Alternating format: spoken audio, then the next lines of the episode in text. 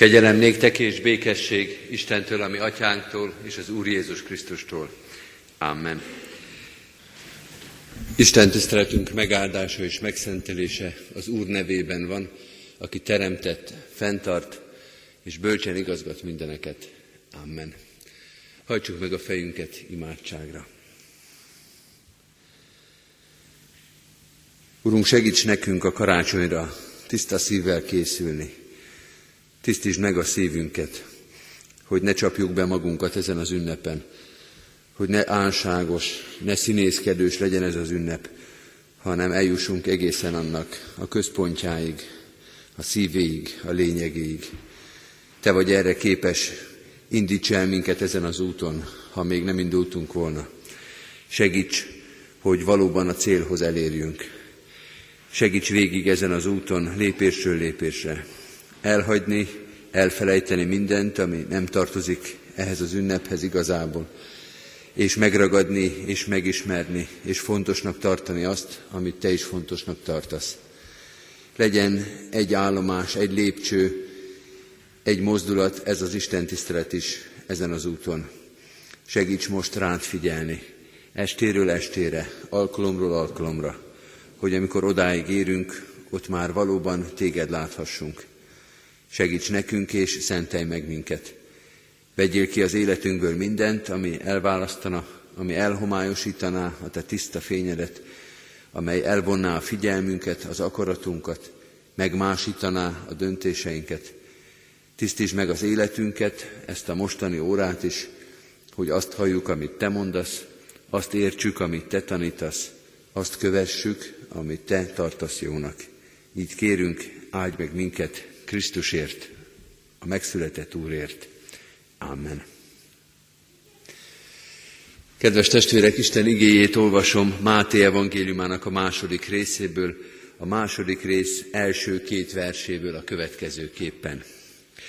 Amikor Jézus megszületett a júdeai Betlehemben Heródes király idejében, íme bölcsek érkeztek napkeletről Jeruzsálembe, és ezt kérdezték, hol van a zsidók királya, aki most született mert láttuk az ő csillagát, amikor feltűnt, és eljöttünk, hogy imádjuk őt.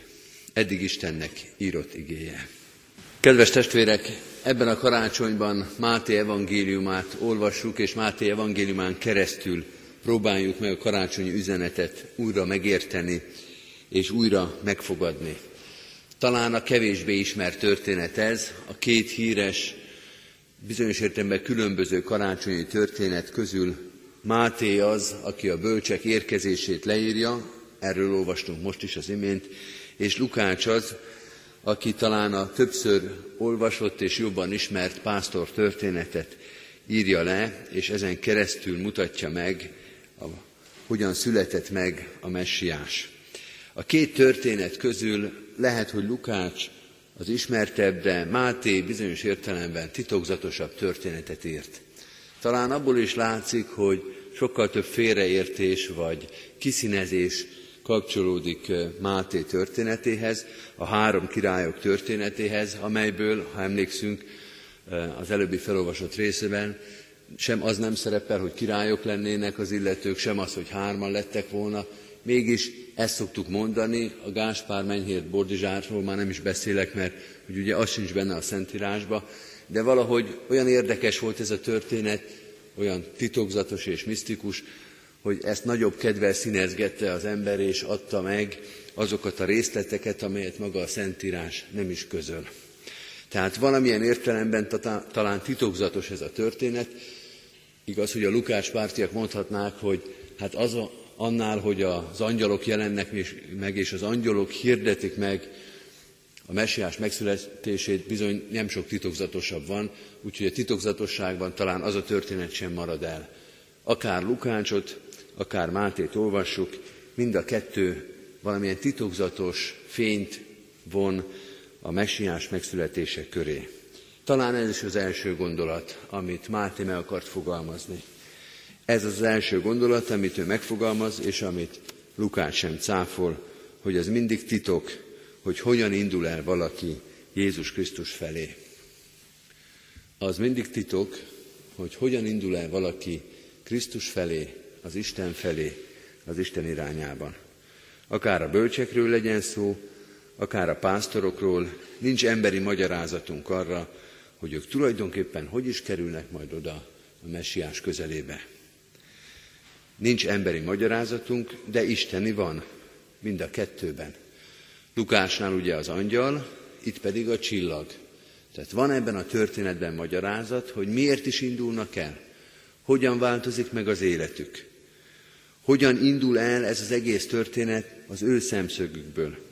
Azt mondják ezek az emberek, ezek a távolról jött, senki által nem ismert bölcsek, hogy láttak egy csillagot feltűnni, és ebből az következett számukra, hogy jöjjenek el, és keressék a megszületett zsidók királyát. Elindította őket valahogy az Isten. Egyszer csak vége van a réginek, egyszer csak vége van a megszokottnak, egyszer csak az Úristen húz egy cezúrát, egy vonalat, és ami amögött van, az értelmezhetetlennek, vagy ósdinak, vagy üresnek, vagy unalmasnak tűnik, és valami mást kell keresni. Valamilyen igazi választ, igazi történetet, igazi találkozást. És hogy ezt az Úristen hogyan éri el az ember életébe, az nagyon titokzatos. Kinek mi az a csillag, amely megváltoztatja az életét? Érdemes lenne esetleg utána gondolni, talán éppen ebben a karácsonyban, hogy nálunk ez hogyan is történt. Mi volt az, vagy ki volt az, aki elérte az életünkbe, hogy ott hagyjuk az eddigit, és elkezdjük keresni az Istent. Hogyan is indult ez a történet? De nem a végére kellene most koncentrálni, hanem az elejére, hogy miért gondoltuk azt mi annak idején, 10 éve, 20 éve, 70 éve, 80 éve, hogy mi nekünk az Úristennel találkozni kellene, hogy el kell indulni egy útra. Hogyan tudta azt az Úristen elérni, hogy mi elkezdjük keresni őt? Mert valamit a mi életünkben is felhasznált. És hogyha ezt végig gondoltuk, esetleg azt is végig gondolhatjuk, hogy vajon minket kinek az életébe használ föl az Úristen, hogy elinduljon az a valaki ő felé. Mert erre is lehet példa. Nem csak az lehet kérdés, hogy a mi életünkben mi volt a csillag, amely feltűnt és ami miatt elindultunk, hanem hogy ki, mi kinek az életébe vagyunk csillagok, akik elindítjuk azt a másikat az Isten felé. Mert erre is lehet példa. Az Isten meg akar indítani egy történetet, és elindít valamit vagy valakit, aki mozgásba lendíti azt a megcélzott embert. Olyan az Úristen, nem tudom, szabad-e ilyet mondani szószéken, mint a biliárd játék, hogy mindig a fehér golyóval lökjük a másikat. Nem közvetlenül, hanem van egy, az a fehér, amivel a többit mozgásba lendítjük. Az Úristen is megindította ezt a történetet, itt most egy csillagot használt föl arra, hogy ezt a három bölcset mozgásba lendítse. Nem tudjuk honnan, nem tudjuk mikor indultak, de azt látjuk, hogy ebben a történetben ideérnek egészen közel Jézushoz. Nagy titok, szinte lenyomozhatatlan, hogy az Isten hogyan indítja el az embereket a vele való találkozásra. De ezzel a titoknak még nincsen vége, mert ez a történet és egy második titokról is beszél, ez talán még érdekesebb, hogy hogyan éri el az Isten, hogy el is jussanak ezek az emberek Krisztusig. Mert az csak az egyik dolog volt, hogy elindultak, de tulajdonképpen mi azt már csak utólag tudjuk meg, amit látunk, az nem az, hogy elindulnak, hanem hogy megérkeznek. Itt kapcsolódunk be a történetükbe. A második versben ezt olvastuk, hol van a zsidók királya, aki most megszületett, mert láttuk az ő csillagát, amikor feltűnt, és eljöttük, hogy imádjuk őt. A kilencedik versből pedig majd ezt fogjuk olvasni, miután meghallották a, meghallgatták a királyt, elindultak, és íme a csillag, amelyet láttak feltűnésekor, előttük ment, amíg meg nem érkeztek, és akkor megállt a felett a hely felett, ahol a gyermek volt. Az Úristen nem csak elindította ezeket a bölcseket, hanem végigvezette őket. Végig tudott arra figyelni az Isten, hogy ezek az emberek ne tévedjenek el.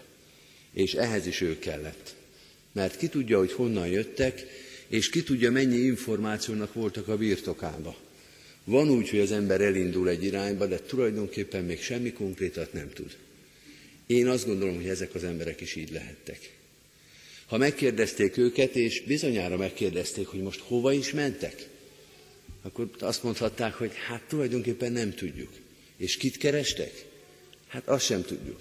És honnan fogjátok fölismerni? Azt sem tudjuk. Bolondnak nézhették ezeket az embereket, pedig nem hiszem, hogy sokkal többet tudtak. És mégis itt vannak, és mégis megérkeztek. A Krisztus keresésben vannak ilyen fázisok, hogy az ember csak megy, de egyetlen konkrét kérdésre nem tud még válaszolni. De nem is ezen múlik a megtalálás. Hogy mi előre tudjuk, hogy pontosan mit keresünk, mikor kell odaérni, és ott mit fogunk látni. Az Úristenen múlt ez a dolog, hogy azokat az embereket, akik bár bölcsek voltak, fölismerték ezt a jelet, de azért olyan túl sokat nem tudtak a történetről, el tudta juttatni a betlehemi ászolig. Mert az Úristennek nem csak ahhoz van ereje, hogy elindítson egy embert, hanem hogy az ember oda is találjon. Hosszú utat jártak be, és a hosszú út alatt biztos rengeteg lehetőség volt, hogy eltévedjenek, hogy föladják, hogy más utat választanak maguknak, de az Úristen elvezette őket a végső pontig. Az utolsó pillanatban azt látjuk, hogy már maga a csillag is mozog előttük, nem csak feltűnt valamikor az égbolton, hanem már megy előttük, hogy egészen biztosan odaérjenek a helyükre. Isten vezeti ezeket az embereket. És hogyha ő vezet, akkor tulajdonképpen annak, hogy ezer kilométert kell menni, vagy csak száz métert a templomig, nincsen jelentősége. Az ezer kilométer elég félelmetesnek tűnik, főleg abban az időben, ha nagy távolságra kell menni, de kedves testvérek, nem a kilométerbe számolják nagy távolságokat. Az igazán nagy távolságot az ember a szívébe járja meg. Lehet, hogy itt van a templom árnyékába. Lehet, hogy tényleg csak száz méterre lakik a templomtól.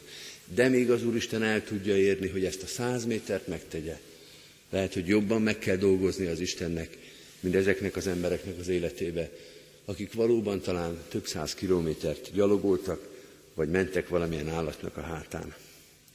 Sok szép történet van erről, hogy az Úristen hogyan vezet el embereket fizikai, vagy lelki, vagy mentális távolságokból oda a saját közelségébe. Sok szép történetet látunk és ismerünk, mert ez megmozgatja nem csak az emberi szíveket, hanem az emberi fantáziát és a művészek alkotó kedvét is.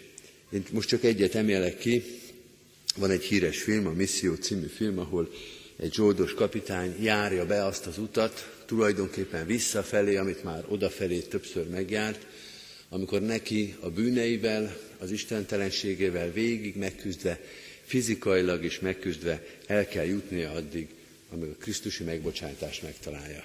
Egy nagyon szép fizikai ábrázolása egy útnak, amiben nem a fizikai küzdelem a legnehezebb, az is nehéz, hanem az, hogy ő ezt lélekbe meg tudja járni. Valóban, van, amikor ez fizikailag is kiábrázolódik, hogy hogyan jut el az ember a teljes sötétségből, a teljes istentagadásból a Krisztusi könyörületig. Titok ez, immár a második titok, hogyan indul el, és hogyan jut el az ember Krisztusig. És akkor van még egy harmadik dolog, ami ebben a mondatban, a bölcseknek a mondatában megfogalmazódik, ezt se felejtsük el, mert ez is fontos, hogy miért indul el, és miért jut el az ember Krisztusig. Mi a Krisztus keresésnek a célja? Ezt olvastuk a második vers végén, mert láttuk az ő csillagát, amikor feltűnt, és eljöttünk, hogy imádjuk őt. Azért jöttek ezek az emberek, hogy imádják őt. Ezt a szót már nem nagyon szeretjük, vagy úgy szétfolyt az igazi tartalma, itt az Isten, Istenként való tisztelésről van szó. Azért jöttünk, hogy mint Istent tiszteljük és féljük és imádjuk őt.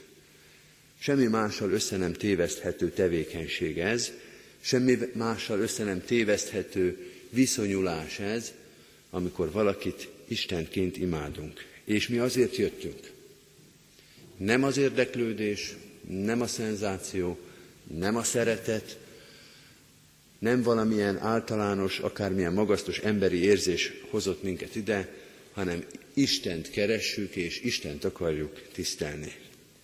Kedves testvérek, nagyon sokan találkoznak Jézussal, akkor is így volt, és most is így van, de a többség nem ezzel a célral jön, A legtöbb ember nem azért keresi Jézust, hogy imádja őt. És most senkit nem szólunk le. Lehet, hogy még csak a szenzációt keresik. Lehet, hogy érdeklődnek. Lehet, hogy meg akarnak gyógyulni. Meg akarnak valamitől szabadulni. Lehet, hogy az életük nagy kérdésére keresik a választ. Ezek mind nagyon fontos célok. De mind-mind fölött van az, hogy imádni akarjuk őt. Hogy őt Istennek tartjuk. Te vagy a Krisztus, az élő Isten fia. Nagyon sok lépcső van az emberek életében, amit még meg kell járniuk, hogy eddig a mondatig eljussanak. És ezek az emberek úgy jönnek, hogy még nem is találkoztak Jézussal, de már ez a céljuk. Hát ha ez nem titok, akkor semmi. Ehhez képest ezer kilométert legyarogolni, semmi. Ahhoz képest, hogy már az Istennel jövünk találkozni, hogy az Úristen el tudta érni ezt vadidegen emberek szívébe, hogy ők vele fognak találkozni, ennél nagyobb titok nincs is ebben a történetben. Akkor is és ma is sokan vannak, akik még kívül vannak ezen a titkon. Talán a hozzávezető útnak egy első lépése, hogy meghallgattunk egy prédikációt, és az tényleg érdekes volt. Hogy részt vettünk egy Isten tiszteleten, és az nem is volt olyan unalmas. Hogy találkoztunk valakivel, akiről tudjuk, hogy templomba jár, és nem is olyan ósdi. Hogy vannak oda vezető lépések, amikor az ember úgy érzi, hogy tulajdonképpen ebben van valami, ami engem érdekelne. Az is egy Krisztushoz vezető lépés, hogy nem találkoztam senkivel, nem hallottam semmit, de belül valami hiány van. Valami hiányzik. Valakit keresek. Valahogy nem lelem a helyemet az életemben, a világban. Sok-sok minden mozgatja az embereket. És találkoznak is Jézussal. De majd csak van, amikor, az Isten ezt a titkot megpattintja előttük, akkor fogják őt Istenként imádni. Addig hallgatók, addig gyógyulást tapsolók és azon csodálkozók, vagy maguk is gyógyultak, akkor csak álmélkodnak az Istennek a tudásán és a jelenlétén, de hogy ő maga az Isten, ezt majd csak később fedezhetik fel. Máté azt mondja, a cél az fontos, hogy miért is megyünk Krisztushoz. Nem fizikailag, hanem lelkileg, teológiailag vagyunk távol az Istentől, és az út, amelyet meg kell tennünk, ezt a távolságot kell, hogy megszüntesse. Néha fizikailag is, mindennek a három embernek az életébe, de leginkább lelkileg, spirituálisan, teológiailag kell az Istenhez közel kerülni. Aki csak azért jön, mert Jézus története szép, mert furcsa, mert titokzatos, az még nem kerül hozzá közel. De akit az Isten megszólít, az, akit az Isten elhív, akit az Isten oda vezet, az még a legnagyobb távolságból is el tud jönni úgy, hogy Istent lát, a megváltót látja Jézus Krisztusban. Kedves testvérek, ebben a történetben, amelyet felolvastunk, vagy néhány versben, az Isten neve elősen fordul. De azt láthatjuk, hogy jól megdolgozott az Úristen azon, hogy ez a három ember, három vadidegen ember az Istenre rálejjen. Minden karácsonykor és minden nap és minden pillanatban így dolgozik értünk az Isten, hogy mi, az ismeretlen, a ki tudjan honnan jövő emberek, odaérjünk Jézus Krisztushoz, az Istenhez, a megváltóhoz. Legyen ez ennek a karácsonynak is a legnagyobb ajándéka, a legnagyobb titka, hogy miért indulunk, hogy hogyan jutunk el, és hogy őt tudjuk megtalálni. Amen. Hajtsuk meg a fejünket imádságra.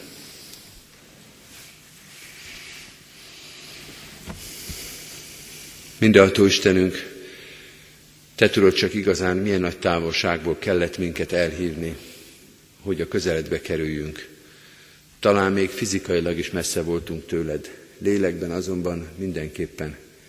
De neked nincs sem fizikai, sem lelki távolság, mert megszólíthatsz, mert a hívó hangod bárhova elérhet, és mert van arra ötleted, van arra lehetőséged, van arra módod, hogy elvezess minket a betlehemi jászolig. Köszönjük, hogy oly sok eltévejedést, úttévesztést, megtorpanást meg tudtál akadályozni. Köszönjük, hogy utánunk jöttél akkor is, amikor letértünk arról az útról, amelyre a te hívásodra léptünk. Köszönjük, hogy nem mondtál erre rólunk. Egyszer sem, kétszer, háromszor, sokszor, amikor mind-mind láttad, hogy nem haladunk azon az úton, amikor megtorpantunk vagy elerőtlenedtünk. Hálát adunk neked, hogy ezen a karácsonyon ismét Krisztus jászolához érkezhetünk, hogy közel kerülhetünk, és hogy ebben az ünnepben is megláthatjuk a messiást, hogy nem csak egy kisgyermeket, nem csak egy kedves emberi történetet, nem csak az emberi ünnepnek a külső kellékeit láthatjuk, hanem a lényeget, amiért jöttünk, amiért indítottál, amiért Krisztus is eljött, hogy benne te veled találkozhassunk. Így áldunk ennek az ünnepnek minden szépségéért, minden gazdagságáért, minden áldásáért. Mindet a te kezedből vesszük, és neked köszönjük meg. Így készülünk az úrvacsorai közösségre is. Hogy legyen átérezhető, látható, kézzel fogható a veled való közösségünk ebben az ünnepben. Készíts is minket erre a közösségre, igaz bűnbánattartással és a bűnbocsánatba vetett teljes reménységgel. Hadd tudjuk jó szívvel és teljes szívvel és őszintén elhinni és megragadni a Te bűnbocsátó kegyelmedet. Így szabadítsd meg az ünnepünket, szabadítsd meg a hétköznapjainkat és az ünnepnapokat minden emberi gyarlóságtól, zsörtölődéstől, haragtartástól, mindattól, ami bemocskolhatná, megkeseríthetné az ünnep szépségét. Segíts megbocsájtani és bocsánatot kérni. Oly nagy szükségünk van ebben is a Te segítségedre. Imádkozunk a gyülekezetünkért, annak minden tagjáért, kicsikért és nagyokért egyaránt. Könyörünk az ünnep szépségéért, mindazokért, akik majd a templomba jönnek, akár a gyülekezetünk tagjai, akár idegenek, turisták, ebbe a városba megfordulók, hadd legyen mindenkinek otthona és ünnepet adó Isten tisztelete a holnap-holnap utáni alkalmak sora. Így kérünk, áld meg az igehirdetési szolgálatokat, az Isten tiszteleten szolgáló valamennyi testvérünket, hogy valamennyien a Te dicsőségedet hirdethessük, jól érthetően, megragadhatóan, elfogadhatóan ebben a világban. Így kérünk, áld meg a gyülekezetünket, városunkat, országunkat és nemzetünket, adj nekünk Krisztus születésén, Krisztus békességét, szeretetét, ismeretét. Ő érte, a mi értünk emberélet Úrért. Amen. Most vigyük egyen-egyenként is Isten elé imádságainkat. Amen. Az Úrtól tanult imádságot fennállva és együtt mondjuk el. Mi atyánk, aki a mennyekben vagy, szenteltessék meg a te neved. Jöjjön el a te országod. Legyen meg a te akaratod, amint a mennyben, úgy a földön is. Mindennapi kenyerünket add meg nékünk ma, és bocsásd meg védkeinket, miképpen mi is megbocsátunk az ellenünk védkezőknek. És ne vigy minket kísértésbe, de szabadíts meg a gonosztól, mert tiéd az ország, a hatalom és a dicsőség mindörökké. Amen. Mindezek után az Isten békessége, mely minden értelmet felülhalad, őrizze meg szíveteket és gondolataitokat a Krisztus Jézusban. Amen.